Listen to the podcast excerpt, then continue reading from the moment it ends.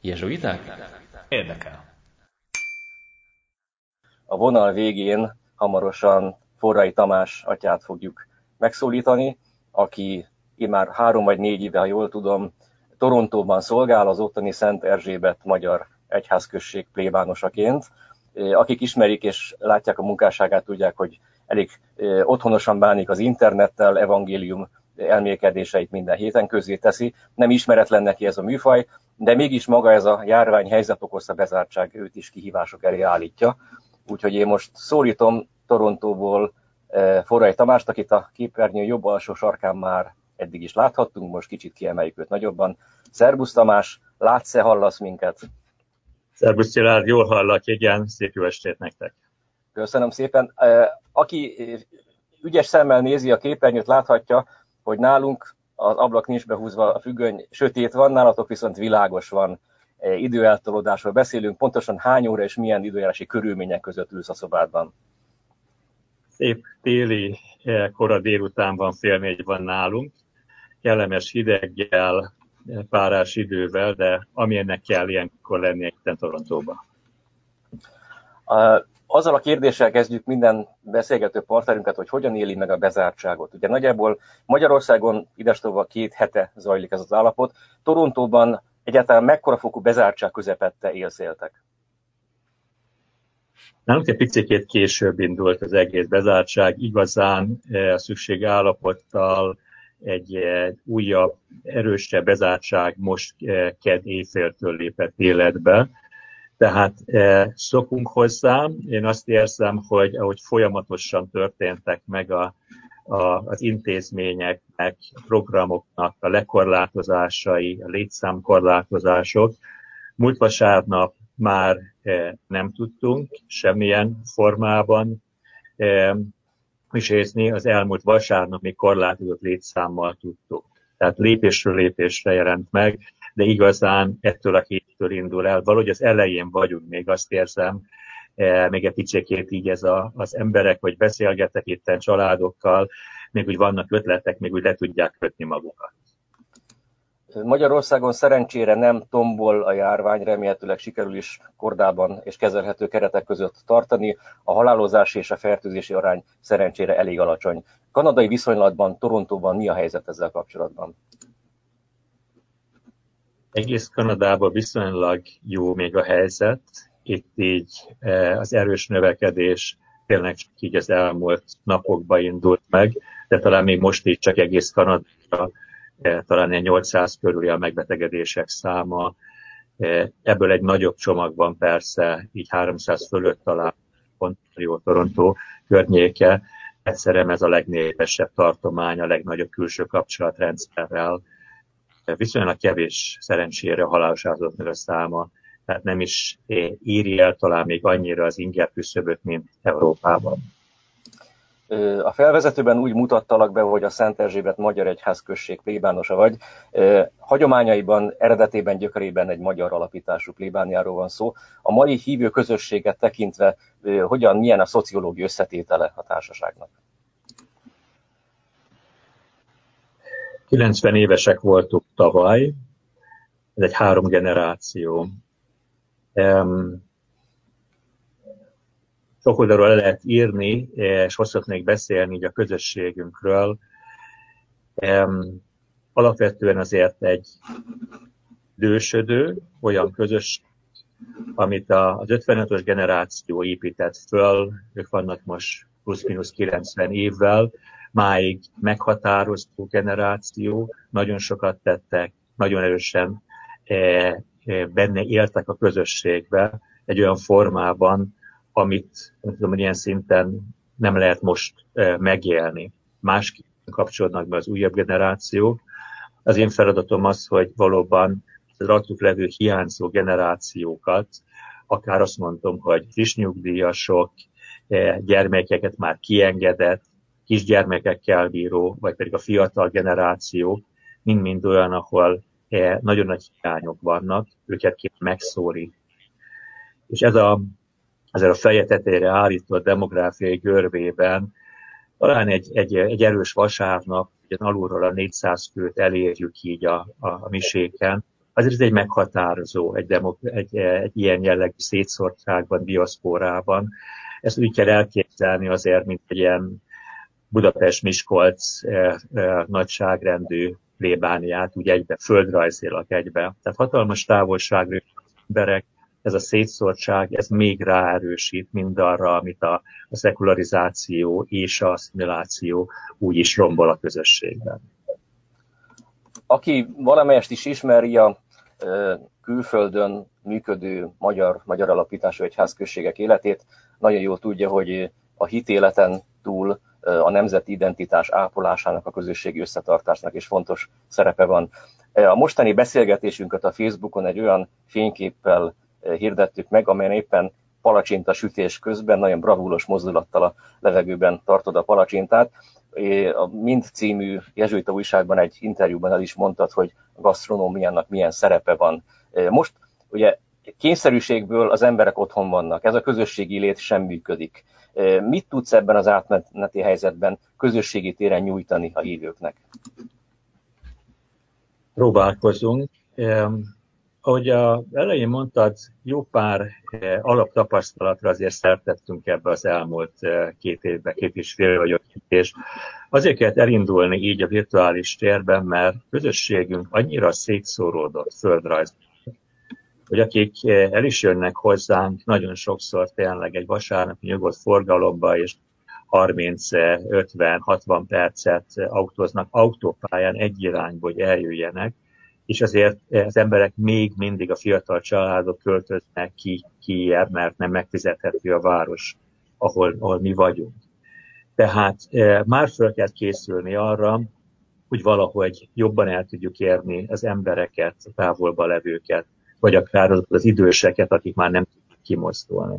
Tehát mi már elindultunk egy olyan üzenettel, amit egyszerűen egy evangéliumi beharangozónak, egy rövid impulzusnak tekintettünk, és ami szombaton kerül föl. Elkezdtük azt, hogy a vasárnapi evangéliumot közvetítsük, hogy már legyen egy megosztás. Ezek segítik ahhoz, hogy most így ebben a nagyon gyors átállásba el tudjunk indulni. Amiket most így elkezdtünk csinálni, tényleg, hogy átálltunk egy teljes közvetítésre, de elkezdtünk egy hétköznapi esti 10 perces exámen jellegű imát, a közösségnek a konkrét személyért, akik kérik az imát, velük és értük való imáttal. Most már így pénteken virtuális kereszt lesz. Tehát elindultunk így próbálkozni, hogyan lehet valahogy a nagybőti időszaknak a saját liturgiai témáit megőrizni és odavinni a családokhoz. De emellett, hogyha már a palacsintasütésnek a példáját hozod, nekem egy nagyon fontos feladat most, hogy alapvetően a közösségi programokat ne engedjük szétfutni. Én komolyan félek attól egy ilyen diaszpora közösségbe, hogyha most egy 2-3 hónapig eltart a zárás, és utána bejön a nyár, akkor azt jelenti, hogy egy fél évig a közösség szétesik, mire szeptemberbe, ha rendesen indul minden. Ez egy nagyon nagy veszteség, egy nagyon nagy érvágás. Amit én próbálok csinálni most itten, főképp az egyháztanácsnak a segítségével, ötletelünk rajta. Nézzük azt, hogy mik azok a témák, azok a kulturális témák, amiket viszonylag egyszerűen be lehet hozni a virtuális térbe. Tehát van olyan jó irodalmi programjaink. Most elkezdünk egy olyat, hogy a könyvklubot rátesszük így egy zoomos felületen, 4-en beszélgetünk egy előre megadott könyvnek a témájáról, és ebben, mint egy klasszikus, betelefonálós, rádiós műsorba, az egész a Facebookon megy, föl lehet tenni kérdéseket, kommentálókat, amiket behozunk. Tehát most próbálunk kialakítani ilyen jellegű beszélgető csoportokat, könyvklub, filmnézés, előre megadott filmmel, és utána egy pár ember beszélget róla, és be lehet így akkor telefonálni. Egy jó nevelési klubunk itten a hétvégi magyar iskola kapcsán, azt indítjuk el most új témákkal. Van egy jó egészségügyi programunk, beszélgetés orvosokkal, most adja magát akkor, hogy hogyan lehet itt a vírus időszakban itten ügyelni egymásra, az idősekre. Tehát elkezdjük kreatívan egyszer használni, és ez nem csak úgy, hogy most információ menjen át, hanem azt érzem, fontos, hogy bár rengeteg jó dolog van a neten, de fontos, hogy saját arcokat, a saját közösségnek a helyeit, arcait, hiteles embert lássák, tapasztalják meg itt így a közösségnek a tágabb tagjai. Ez nekem most egy következő nagy terület. És világos, akkor van egy harmadik rész, rengeteg beszélgetés. Telefonnal és minden más eszközzel próbálok én is tudatosan hívni magányosabb, idősebb embereket, betegeket, de rengeteg visszahívást is kapok. Tehát ez egy harmadik terület, ez egy érdekes, bizonyos szempontból nekem személytelen, de mégis egyszerűen szükséges új forma, ahol azt érzem, hogy fontos az, hogy az emberek kapnak megszólítást. És nagyon hálás érte, és nagyon-nagyon komoly beszélgetések is el tudnak indulni. Tehát ezeket most mind egyszerre próbálgatjuk, technikailag időben mi a legszerencsésebb, napszakban kik felé próbáljunk menni, kiket próbáljunk bevonni ebbe. Egy nagyon érdekes kreatív időszak ez tulajdonképpen. Ehhez kapcsolódik az a kérdés, amit a Facebookon egy kedves hozzászóló megfogalmazott, részben már meg is válaszoltad. Azt kérdezi, hogy ezt a bezártságot miként élik meg a közösség tagjai, hogyan vészelitek át. A te szereped most abban áll, hogy a különböző netes fórumokon próbáljál beszélni hozzájuk, ezt megbeszéltük, de van egy konkrét kérdés, hogy gyógyszerekkel, étel-ital beszerzéssel mennyire tudjátok segíteni az időseket, vagy a nagy távolság miatt most föl sem merülhet? De fölmerül, mert a nagy távolságban mi is szét vagyunk szóródva, a közösségünk tagjai szét vannak szóródva, tehát nagyon szépen kezd kialakulni egy olyan háló, tényleg itten mi benn vagyunk a torontói agglomerációnak a közlekedési földrajzi középpontjában. Már jóval kis kijebb a régi belvárosnál, de ahogy növekedett a város, mi tényleg ennek a földrajzi középpontjánál vagyunk. És azt jelenti, hogy a közösség tagjai mind a négy égtáj felé szét vannak szóródva, és amit próbálunk csinálni, begyűjteni a kéréseket, és ezeket összekapcsolni abban az égtájban levő közösségünk már segítésre jelentkező tagjaival. Tehát ez egy nagyon érdekes, nagyon szépen elindult folyamat, itt a Magyar Házzal dolgozunk együtt és más közösségekkel, ez a hétköznapi segítség, és akkor ennek elindult egy olyan formája, ami valóban egy főzés, meleg ételnek, vagy friss főtt ételnek a kiszállítása idősek, nehezebben mozgó emberek számára. Tehát ez nagyon gyorsan, szépen beindult, én nagyon örülök annak, hogy tényleg azért össze is fog a baj sokakat. És egyszerűen jó csak megtámogatni, odaállni ezek a programok. Beszélünk egy olyan hívőközösségről, amit magyar plébániának nevezünk, és így apostrofálunk, de tudható, hogy nagyon sokan angol anyanyelvűek, illetve akár ázsiai származásúak, hogy ha mondjuk egy tömött templomban miséznél, amit most nem tudsz megtenni, és körbenézel, akkor hány ázsiai, hány európai, hány észak-amerikai arc, milyen nemzetiségek, milyen nyelvek kavalkádja néz veled szembe? Itt közösség az nagyon távol van egymástól. Most gyakorlatilag sokfajta átmeneti helyzetet örököltem, ezeket próbáljuk így akkor nézni egy picit a jövő felé is. Praktikusan, amiben most vagyunk, van két magyar nyelvű vasárnap reggeli mise, ahol a szövegeket angolul is kivetítjük, alapvetően minden magyarul megy.